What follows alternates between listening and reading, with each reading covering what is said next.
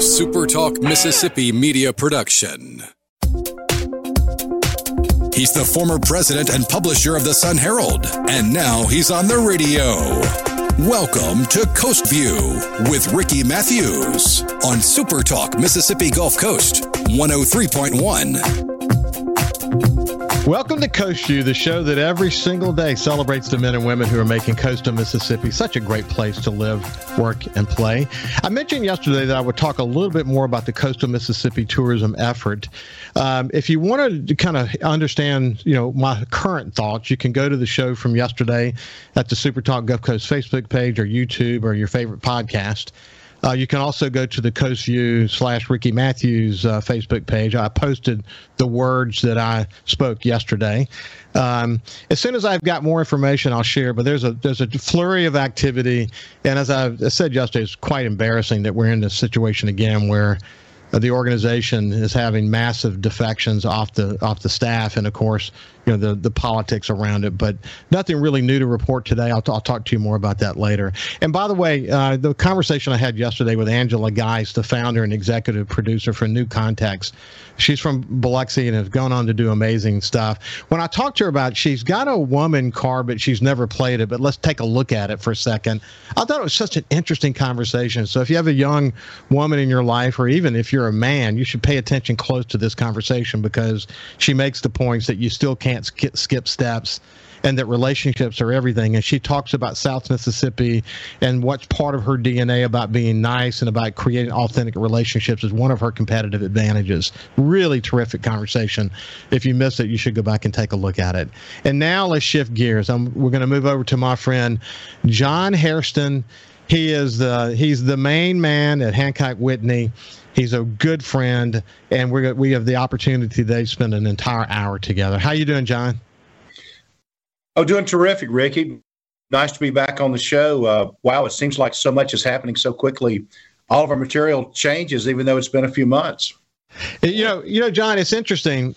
We look back. Um, I've described you when we talked before as being one of the most connected people that I've ever met, and I'll, I'll, I'll tell you specifically that uh, the work that you've done not only within your bank, and we'll we'll give an update on what's happening with Hancock Whitney these days, but also with the work that you've done in the com- uh, community. That your passion and commitment and smarts and your capacity for stuff is among the top three that I've come in contact with in my five states of responsibility over my career and i believe it i mean you you you you you're a great guy to talk to about what's happening these days but you earned it didn't you buddy you worked your way through the organization didn't you well, yeah, your, your your threshold for being impressed is mighty low today, Ricky. But, I, but you're very kind. Thank you. But you know, again, Gulfport boy done well. Um, went to Mississippi State um, you built a foundation for yourself that that pos- ultimately positioned you to do the job that you're doing today. And as I said with Angela yesterday, you didn't skip any steps. You you paid your dues along the way. You did your reps, as you like to say. Well, you know, I mean, you're you're kind of mention it, but uh, you know, I grew up in a a truly wonderful family. Uh, my parents uh, were were a World War II generation. I, I was the last child by quite a measure. My my my oldest sibling is actually 16 years older than me. So uh, so when Dad returned home from World War II and he and Mom started a family, I was a 1963 baby right afterwards. But I I kind of grew up here in the lessons of, of that era, which uh, you know you hear people refer to that generation as the greatest generation. It really wasn't necessarily because of the war effort. That was a big deal, but this their their commitment to ethics, their commitment to fairness, doing the right thing, um, led to a lot of generational change that occurred in the 60s and 70s and 80s um, as they sort of reached their their ultimate in power and wealth and authority. You know, these people were children, basically teenagers and young 20s during the war. It was 30 or 40 years later where they really made their mark in terms of fairness. So we sometimes yeah. forget their contribution to things that changed for the better. You know, when we were coming along in the 60s and 70s For for sure, you know, you may have. Uh, I, I, the one thing I said to you in the first conversation that we had when I started the Sun Herald Leadership Awards, which are now the the One Coast Awards, I had you, you as a symbol of the kind of person that we wanted to recognize. We wanted to hold you up as an example for others to follow. You've uh, you've really paid your dues, and as you saw, I had the opportunity this past One Coast Awards to uh, a 20th anniversary of the One Coast Award, I might add, uh, to to do a keynote at the beginning, where I where I challenged folks. But one of the things I said to them was I quoted you that you said that it's so important for people to go out and do their reps. They just don't become chairman of the chamber. They have to they have to find what their role can be. They need to work their way up, learn about the organization, maybe go do do work in another organization. But but when we have the cumulative aspect of so many people willing to do their reps, uh, we're developing a lot of leaders for the future. And uh, and first of all, I appreciate the inspiration and and that word. You have to do your reps, and that phrase. You have to do your reps. But you really believe it and you preach it. And uh, I just wanted to get your thoughts about it. Yeah, it, it's uh, you have a good memory, and and I think now is a very interesting time in that. Um, you know, my my uh, I, I believe the biggest detriment of the sizable percentage of our population that works remotely is they they inadvertently get robbed of the opportunity to do some of those reps. And so, I mean, every everybody's got their own lifestyle in terms of how they want to live and how they want to work. And and and I think fortunately, uh, the diversity of opportunities now is has never been better to be able to choose that. But one thing I know beyond a shadow of a doubt that in my career um, I got opportunities to do things that weren't really in my wheelhouse because I happened to be there, and I was always asking for it. You know, if you've got a, if you got a play I can run, send me in, coach, and and I I may not do it really well the first time, but I'll, I'll work hard and I'll learn, and maybe I can do it better the second and third times. And so if you if you aren't around other people that are tenured, a little more gray hair, and are there to teach you some of those lessons, you kind of get robbed of those reps. And so when I'm visiting with young people often on that subject, they'll ask me what I think about remote, I'm telling them, you know, I wish I could have worked remotely when my children were young.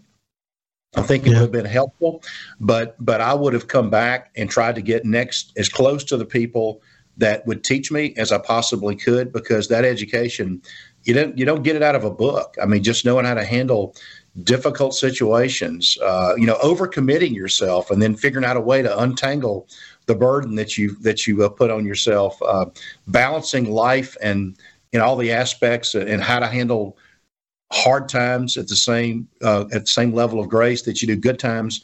Those are all life lessons that get accumulated over time. And the more things you get exposed to, the more situational exposure that you have, the earlier the faster you learn all those wisdoms that we get from our grandparents. And so, yeah. if you can live as much as they lived in a shorter period of time, then it just means you make terrific decisions and you just kind of have a feel for life, if that makes sense. So, so uh, part of that getting your reps.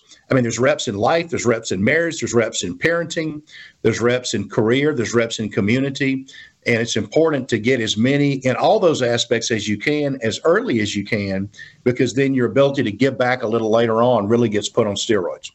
You know, I look back. Um, if I think about the the one advice that I give or give and gave to to young people coming up was you know find a mentor and and i don't just not just any mentor so find a mentor that really deeply cares about your success and is willing to give you the kind of feedback that you need, and some of that might not be pleasant. But I look back on, on my career, and I, I think about the the role that Roland Weeks played in helping me understand the community and the relationship the newspaper had with the community. Later in my career, the opportunity to work with Michael Newhouse, uh, largest privately owned media company in the United States uh, and the kind of feedback and, and learning that I got from him and the opportunity that he gave me. The mentors that I have come in contact with were just, they, changed my life. And I know that you look back on your career, you've got so many different ones, but you think about the role that Leo Seal played in your life or George Schloegel. It's, I mean, I can't overstate that, can I? No, and uh, uh, those people, you know, George George just celebrated his 82nd birthday, and I shot him a message to wish him his uh, his uh, uh, for a happy birthday, and just the the fact that he's 82 now, and those lessons I learned from him during all that time, I, I find myself repeating things that he said to me when I was in my 30s. Um, same with Leo. But here's a little thing about mentors that I didn't expect when I was young. See, I thought that you get these mentors when you're young. And then when you get, uh, let's call it more mature, like you and I are now, um, that you're doing all the mentoring uh, and your mentee days are over. And that has not proven to be, the case. Um, just the type of mentors you get are different. You know, I, I, I ran into a gentleman, I met him, uh, probably not a name that you've heard, uh, Ricky, but he's worth Googling. His name is Charles Teamer, T E A M E R, Dr. Charles Teamer. Um, gentleman in, in his 80s. Um, he's an African American gentleman who grew up in the HBCU environment. Um, he's a, has a finance background, became a very successful businessman. And I got to know him really because he founded a bank in New Orleans, and I met him when he was on the board of a bank uh, that we were affiliated with, uh, and just had an immediate like for him and a, and a profound respect for him, given all that he had accomplished through his lifestyle or lifetime and, uh, and, and just try to get to know him some. And what I learned from him was uh, his life experiences were things that were different than mine. Um, so a trip I did, I, he and I went to Washington together. Hey, let's um, do let's do this, John. You yep. went to Washington together. We'll pick it up right there on the other side. We're visiting with with John uh, Hairston uh, the key figure with uh, Hancock Whitney. We'll talk about the latest at the bank. What is your thoughts about the economic situation? When we come back, we'll continue the conversation.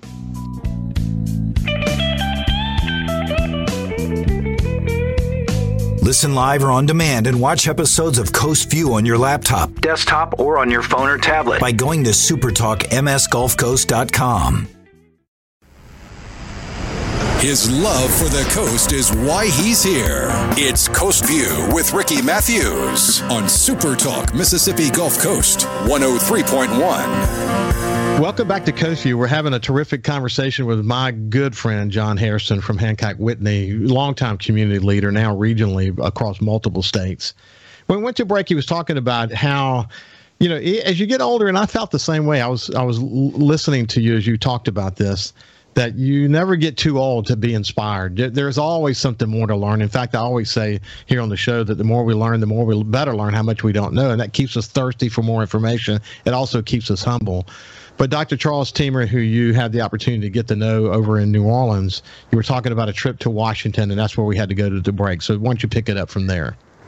Yeah, thanks. Uh, yeah, yeah. Dr. Teamer and I went to Washington together um, and the purpose of the visit is maybe a little unusual, but uh, I, you know, as we go through life, and you're in a leadership role in community or in or in business, like I am in, in, in this bank, um, understanding the perspectives that come from people that have had different experiences in their life. Um, without getting those perspectives, you can never relive. You know, you can't have multiple lives, unfortunately, but but you can ask questions and learn, right? And so uh, I'd asked uh, Charlie to go with me and really to, to take me to Washington. And we visited the Martin Luther King Memorial there together. Charlie was Dr. King's treasurer. I didn't know it until I got to know him really well. He's he, he he's a very uh, you know out of the limelight guy. He gets a lot of accolades and recognition, but he never seeks it. And so there are many aspects to Charlie's life. Some of the most wonderful experiences are the ones that nobody ever knows because he doesn't talk about him that much. He's a very World War II generation esque kind of guy. And so uh, walking through that memorial, um, and you read that they've got a number of, of excerpts and some complete parts of his speeches that are there in the granite, and hearing his recollections of that day and why they were there and what they were doing. It was a perspective that I haven't considered before. You know, we I, I, try to be a good student of history, but when you can visit a place like that with someone who was there when it happened, heard all the good, the bad, the lessons, the way it was intended to be communicated versus the way sometimes things are recalled, hearing it right there from the mouth of the guy who experienced it, it was incredibly, I'll use the word moving experience, and it, it changed me. It, it changed my life and it changed priorities that I have. And so coming back from that two days with uh, with me and, and, an elder gentleman um, convinced me that I, I never need to ever forget that I always need more mentors.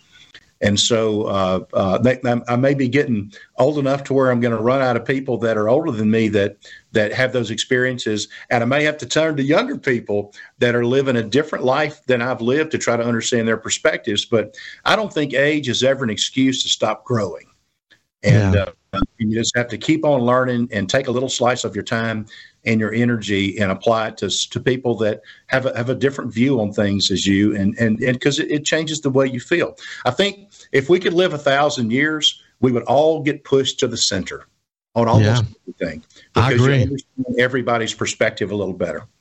I, you know, I, I've had over 600 Coast View conversations, John, and what I've learned is that you know, when I was the CEO of a company, I never had the time to sit down and get to know people the way that this show enables me to do that. And the truth is, when I get done, I'm going to go out and play with my grandkids. I don't have P and L responsibilities. I'm not involved in the business side.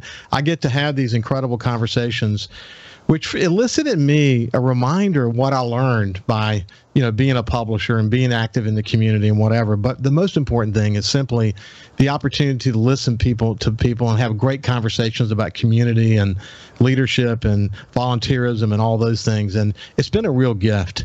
You know, we're lucky in coastal Mississippi, to be honest with you. I, we're not always completely connected, and that's fine. But I have come to the realization as to what you just said that the polarizing ends oftentimes decide what the what the public conversation is. But most people, be they center right or center left, are somewhere in the middle. And we all really kind of are equally frustrated with the fact that we can't seem to move the conversation forward in a way that allows us or enables us to solve problems we're lucky to be in coastal Mississippi in this moment, though. What a special place this is. And I know that you have responsibilities beyond coastal Mississippi. What I want to do now is shift the conversation. The economic situation coming out of the um, coming out of the, the the pandemic and then the war in Ukraine and this is the the whole situation is complicated. You have responsibilities uh, in energy producing uh, states and you have a unique perspective about all this. I had the opportunity to have Austin Golding from Golding Barge recently, and we talked a lot about the lack of uh, refinery capacity and all that. But let's talk about sort of the global uh, situation. Then we can talk about the U.S. situation, and then we bring it down to coastal Mississippi. So, sort of, you know, how do you talk to people about it? Well, there's. Uh you know, there's so many dimensions of the economy to discuss right now. We'll never cover them in in a show, but uh, but I'll give you just a few themes. Um, there, there are a couple of themes going on right now. One of them uh, is we're beginning, I think, to see the real tangible effect of of rolling maybe too many of our chips to one side of the plate, and so we become, and I think it's a good thing, a much more environmentally sensitive country. But there is a price for that, right? And um, we've had different administrations that put the energy industry uh, at a much more disadvantaged position. And so it may be a shock, but despite uh, the price of, of crude oil and natural gas right now, there's not really that much more drilling activity going on in this country than there was two years ago when, when fuel was, was about half the price. And so the reason for that is it's extremely costly. And so uh, there's very few private equity firms that are willing to put money into drilling activities. And so what's happening is the American, the domestic oil and gas industry is essentially harvesting the work that was done years ago in a more favorable uh, governmental and investor uh, sentiment uh, time frame. And over the course of time, uh, those prices aren't going to go down. They'll get a little better as some of the Ukrainian disruption goes away, but but our country is going to have to get used to the idea of very expensive fuel at the pump. And, and so your knee jerk reaction will be, well, let's just all go get electric cars. Well, the price of the metals and the elemental uh, composites that are used for battery production and other things are also under a pretty big supply crunch. So vehicles are going to get more expensive and energy is going to get more expensive. That may not be a bad thing globally for the environment, but if the whole world doesn't do the same thing, then ultimately our country will suffer on a more egregious basis than countries that are not as willing to focus on those types of environmental damages. So, and look, I, I grew up on the coastline in the water, uh, you know, shrimping with my dad. So I'm pretty environmentally sensitive. I'd consider myself a lot more greener than, than many of my friends are. But we just have to all understand as a society, there's a price for that. And we have to be willing to pay it on a sustained basis. Um, you may have seen the news about the uh, the Jackson County School District is suffering a, a budget shortfall because of the shutdown of the coal-fired plant in Jackson County. Um, that that's another. I'm not saying it's a good or a bad thing. It's just reality that when we when we take options off the table for energy production, there is a price that everyone has to pay for that, and it may very well be worth it. But I don't think maybe our government from and I, I, this is not a current administration gaffe. It, it's t- take the last four or five administrations have not been as willing to stop talking politics and start talking business. And here's the benefit and here's the cost, and everybody be willing to do it. And let's move on together. And I think maybe some of the sticker shock wouldn't be so vivid. That's just one dimension. You mean you yeah. want to ask a question? You mean to move yes, go ahead. No, go ahead. Go ahead. Yeah. So the second one is just the impact of inflation and workforce and things going on. So we're in a in a real bumpy ride, and unfortunately, and you're, you're a news guy, so you under, you I think you'll understand and appreciate what I'm saying. The the the presentation of fact, which you do a pretty good job of, I think, on this show, but the presentation of fact in the national news media has given way to tone and maybe even drama. And so uh, the days of, of the proverbial Walter Cronkite, here's the facts, and kind of let you, the listener, make the decision of whether you think it's a good thing or a bad thing, we don't hear as much. So we're better than we ever have been at sharing news, but we may be worse than we ever have been at presenting it in a way that reasonable people can form a rational conclusion versus getting told what they're supposed to think about it. So for that reason, um, I think that that group of people call them the frustrated majority probably rely uh, on lesser quality sources for their facts than they ever have had before. And they're told every day to be frustrated. So, how do they feel? They're frustrated. So, uh, somebody's going to come up with an idea to produce the news one day on a national basis that's just the truth as best as they can report it. And I think they're going to be wildly successful. Maybe it should be you. It's about time for you to get back in the P and L business, Ricky. no, I'm not looking. I'm not looking forward to that. But you're you're right. I mean, it, it creates a, a tremendous amount of confusion, and people, the average person, doesn't really know what to worry about and what not to worry about. But what they do know is their price of gas is going up. When they go to the grocery store, they can't buy as many things. Their ability to make ends meet are not are not there and they don't hear that there's going to be any relief soon. And so, you know, that's that's the moment we're in right now, isn't it? Yeah, yeah. Well, and, and it's true, and and they and there there really won't be any very short term relief. The good news is that the economy is expanding. So for all this bad news that's out there, inflation's tough. It really is, and wages typically don't keep up with inflation once inflation gets above three percent. So the real cash flow pinch that families feel is real. It'll eventually roll over, probably later next year when that happens and things get more even. But for a short period of time, we're going to have a little bit more pain.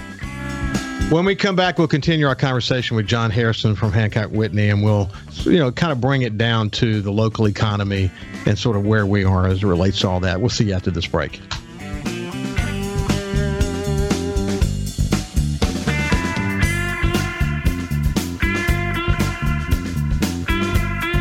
Subscribe for free to the Coast View podcast on iTunes, Google Podcasts, Spotify, or wherever you get your podcasts.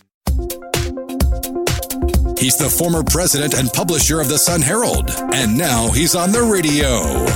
Welcome to Coast View with Ricky Mathews on Super Talk Mississippi Gulf Coast 103.1. Welcome back to Coast View. I always, always covet my opportunities to sp- spend time with my friend John Hairston, who's the CEO of Hancock Whitney. And um, you know, look at.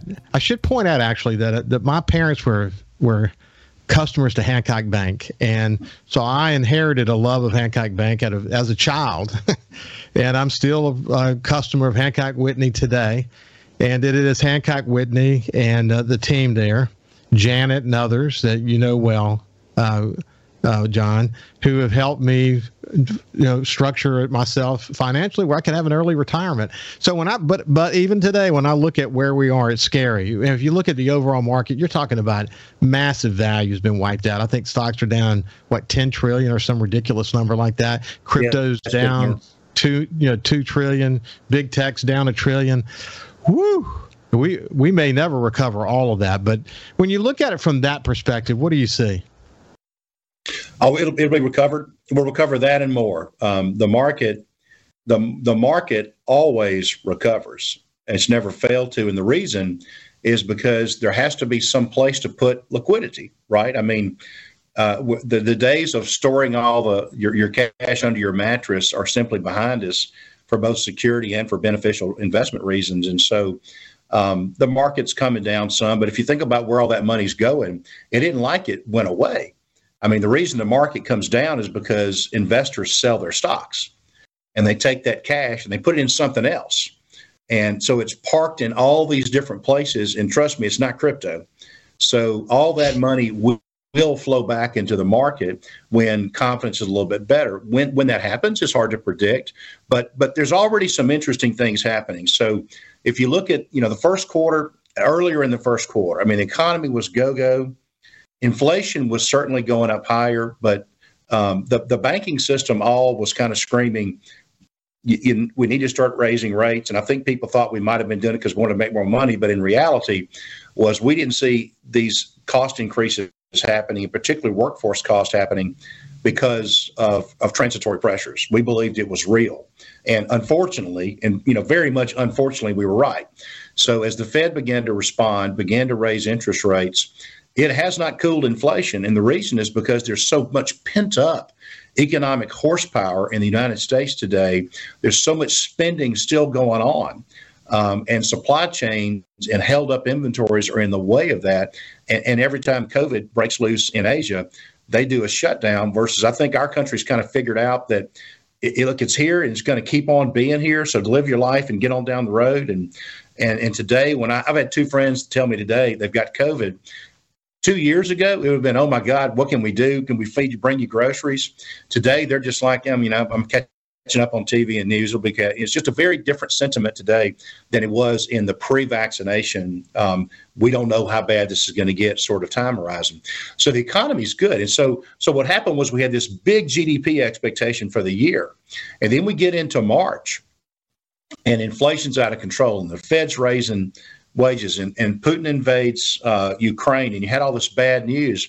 And so uh, Moody's and other economic forecasters hauled down, uh, uh now down to 70 basis points, what their annual GDP forecast was. That's about 20%.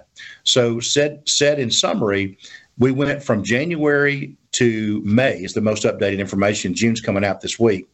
Um, the, the information showed that we are expecting the economy to expand 20% less than we thought it was going to expand just four months ago. That's a huge difference. But it's only it's only gone down from white hot to the you know from the surface of the sun to just scorching, right? So the, the American economy is still doing terrific. Um, unemployment is really logically zero. The only reason there's un, any unemployment today reported is people that are in between assignments, but they're still looking. The, the biggest challenge we have with unemployment right now, frankly, or employment and workforce, is enough people in the workforce. So the the current and previous administration's temperature on immigration has proven to be too tight. Um, I'm not saying illegal immigration. I'm saying immigration and making making it easier for people to relocate to the United States that can and are willing to work is a good thing for workforce, and it's a good thing for the economy, in, in this banker's opinion. Um, having more people in the workforce or capable of working back to work makes a huge difference. Having schools and childcare centers more dependable in this kind of post heat of the pandemic moment so that working moms can work where they couldn't really depend on where their kids were going to be, you know, because they didn't know if school was going to be open that day or not. All that's kind of coming behind us. So getting the work for the American workforce kind of back into working is going to then create even more spending. So, so I think the outlook is actually pretty rosy. Will we slip into a recession? Uh, for a period of time as the as the Fed cools the economy. It could happen. I mean, it could happen, but but it's not going to be like the one we had in 0506 unless somebody screws up. So so I yeah. think what we need is a we need the U.S. government, the federal government, this administration and the next one to both be focused on the economy. Maybe d- d- t- tap the brakes on all of some of the the things we fight and argue about that are social and frankly personal decisions and focus on jobs, focus on economy, focus on quality of life. And I think the country is going to end up in a really fine place here five or 10 years down the road. So my outlook is actually pretty rosy. Apply that to the coast, Ricky. The coast is booming.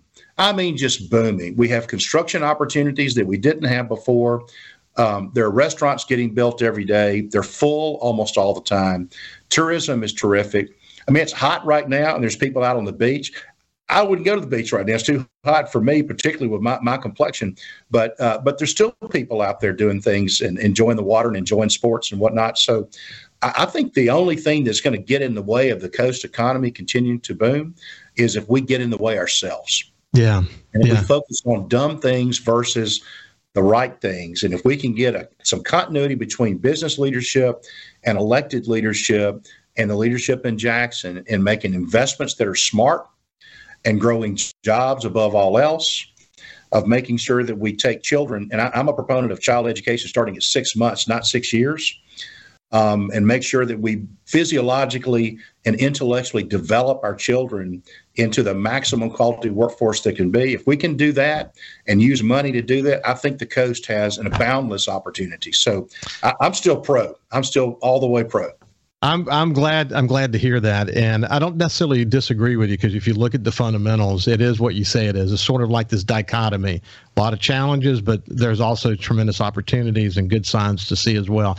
One of the points that you've made about coastal Mississippi, and one of the beauties of being able to do this show is the opportunity I had to work, talk to developers and mayors and planners and people in the economic uh, arena is that uh, coming back to a point that you made that since the 1990s we haven't had a game-changing industry like gaming. We're not going to have it again. You're not going to have another chevron. You're not going to have another stennis. You're not going to have another gaming so we have to go get it in a different way. And there's a lot of alignment now actually around this whole notion of the new economy, build the sort of places where people want to want to live, and then they'll come here because they have choices now to work to, to live wherever they want to wherever they want to live. You see mixed use, you see density in downtown areas coming uh, together. There's literally something, John, going on in every single community from Waveland to, to Moss Point and all points in between the kind of conversations, the kind of community planning, the kind of investments it's exciting to see, man. I mean, this we're moving in the right direction as it relates to all that, aren't we? I think so. And uh, you know, while it's it's hard for big uh, industrial complexes to get off the ground, uh, I don't I don't think it's necessarily impossible. And here's here, here's my argument, and and it's a long term argument, but I think it's got some wheels to it. Um, other areas of the country, maybe foolishly, are so negative on anything related to industry that they turn their back on industry that is clean. You know, the, the view, the, the, the general popular view, and it's kind of exacerbated with younger people because they're hearing, you know, as I said before, news from a different source sometimes um, that all industry is bad. Industries pollute rivers and the air and whatever. And that's just not the case. Some do, some more than others, but a lot don't. And and if Mississippi in general, if I think the Alabama to and through the through the southern Louisiana corridor into Texas, that corridor of area, the only real weather challenges we have are hurricanes, right? We we and every every area of the country has something like that, right? But generally speaking, the rest of the year it's a mild climate. People can get to work all all during the year. We have generally speaking great transportation corridors we lack in mass transit, but that's going to get fixed.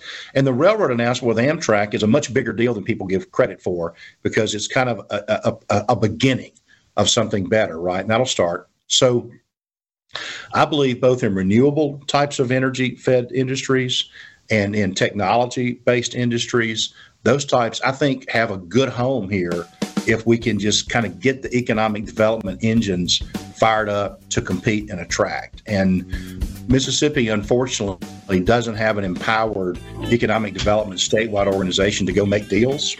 I mean, a lot of that's still in the legislature. I'm not going to say it's right or wrong. I'm just going to say it's slow compared to some of the states that we have to do business or do do battle with. For right. so, if we can get to some happy medium with that, it allows that organization to negotiate on behalf of this state and this population to gather new industries. I believe we can actually make some good headway and get off the bottom of a few charts.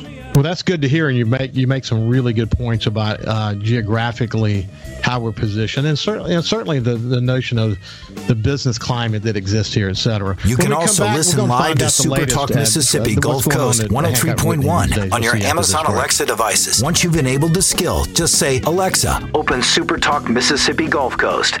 This is Coast View with Ricky Mathews on Super Talk Mississippi Gulf Coast 103.1. Well, when we planned the conversation with John Hairston from Hancock Whitney, I knew that it was going to be full of all kinds of stuff. And if this was full of all kinds of really important observations about the economy, about the local situation.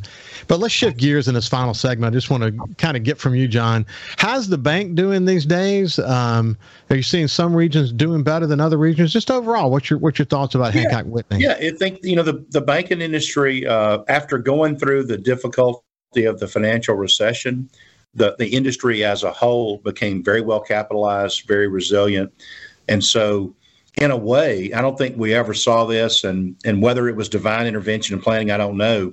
But the financial recession happening, for all of its evil and, and bad, kind of set up the financial system for the country to be prepared for something like a pandemic. Yeah, we had gone through the pandemic without all of the aftermath and the lessons learned. The financial recession, the outcome could have could have been more brutal, and as it were, um, we had some good actions on part of both the Trump and the Biden administrations in terms of the PPP loans, which which helped, and that part of that is causing inflation. There's a price of all that money getting issued, but it was worth it to kind of salvage the American economy, in my opinion, at least.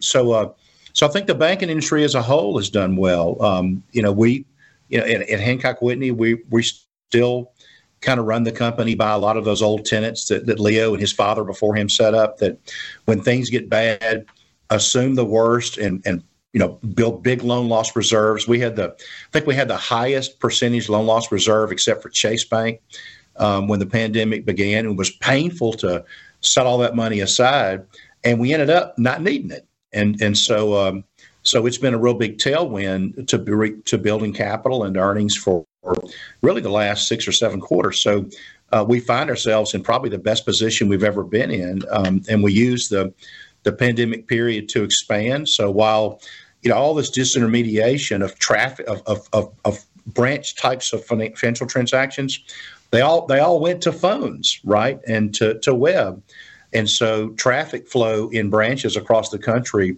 went down, and, and 25% of our transactions moved from branch to iPhone or or, or uh, Droid or whatever your, your your your your smart device choice is.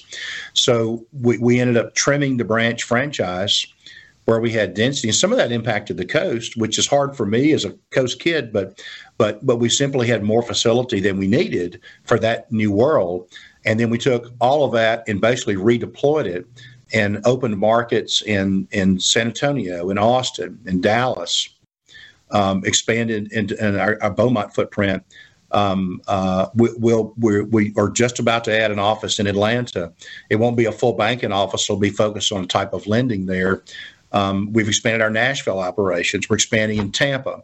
So I would expect that we'd probably add, you know, two or three new markets per year going forward, simply because the uh, the the strength of the balance sheet, uh, which started right here in coastal Mississippi has afforded us the opportunity to do that. So uh, I feel I feel really good about our industry. Um, I know there are those in Washington that, for whatever reason, don't like banks, and I frankly don't get it because I mean what we do for a living is is match people that need to put money safely with people that need to borrow money prudently.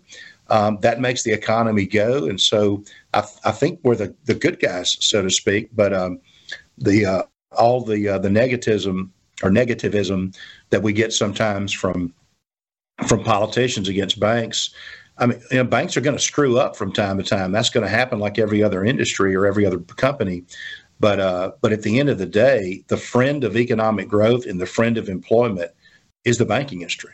Yeah, I'm, yeah. I'm proud to be a banker. I mean, I'm an engineer by training, but uh, but uh, I mean, next to being a pastor, a missionary, and a physician, I think a banker is about the most noble thing you can do to try to really help people all day. That's that's what we do.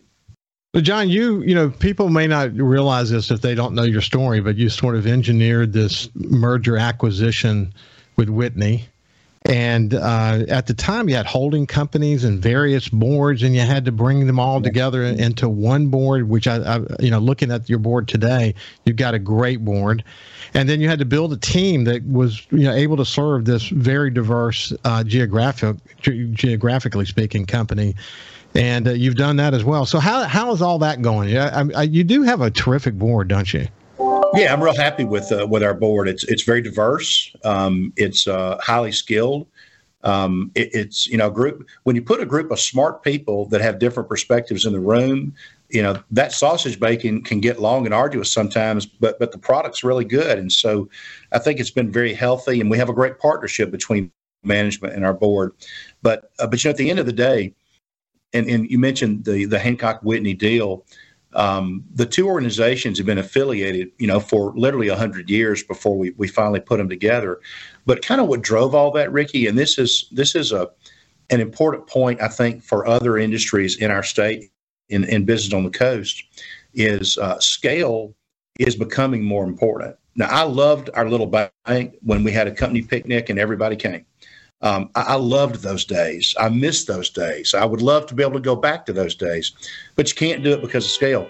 But we've been able to scale the organization to the degree that we can continue growing and bringing investment back home, um, and be a. I mean, I think we're one of the largest employers on the on the coast now, even though we have operations in, in five states. And so, it really has made a positive difference to the economy, and we look forward to being a good corporate citizen. Well, congratulations on all your success. Thank you so much for your continued friendship and you know the inspiration you provide a lot of leaders, up and coming leaders, leaders that have been eh, contributing for many years to help us build a better community. That's so important and you've taken the time throughout your tenure to do that. So, have a great day, my friend, and thanks for visiting with me today. Yeah, and, and thanks for doing what you do on the show. These are great conversations to have. You you bet, my friend. You bet. We'll see you tomorrow. Have a great day. Follow Super Talk Mississippi Gulf Coast 103.1 on Facebook. Facebook.com slash Super Talk MS Coast 103.1. A Super Talk Mississippi media production.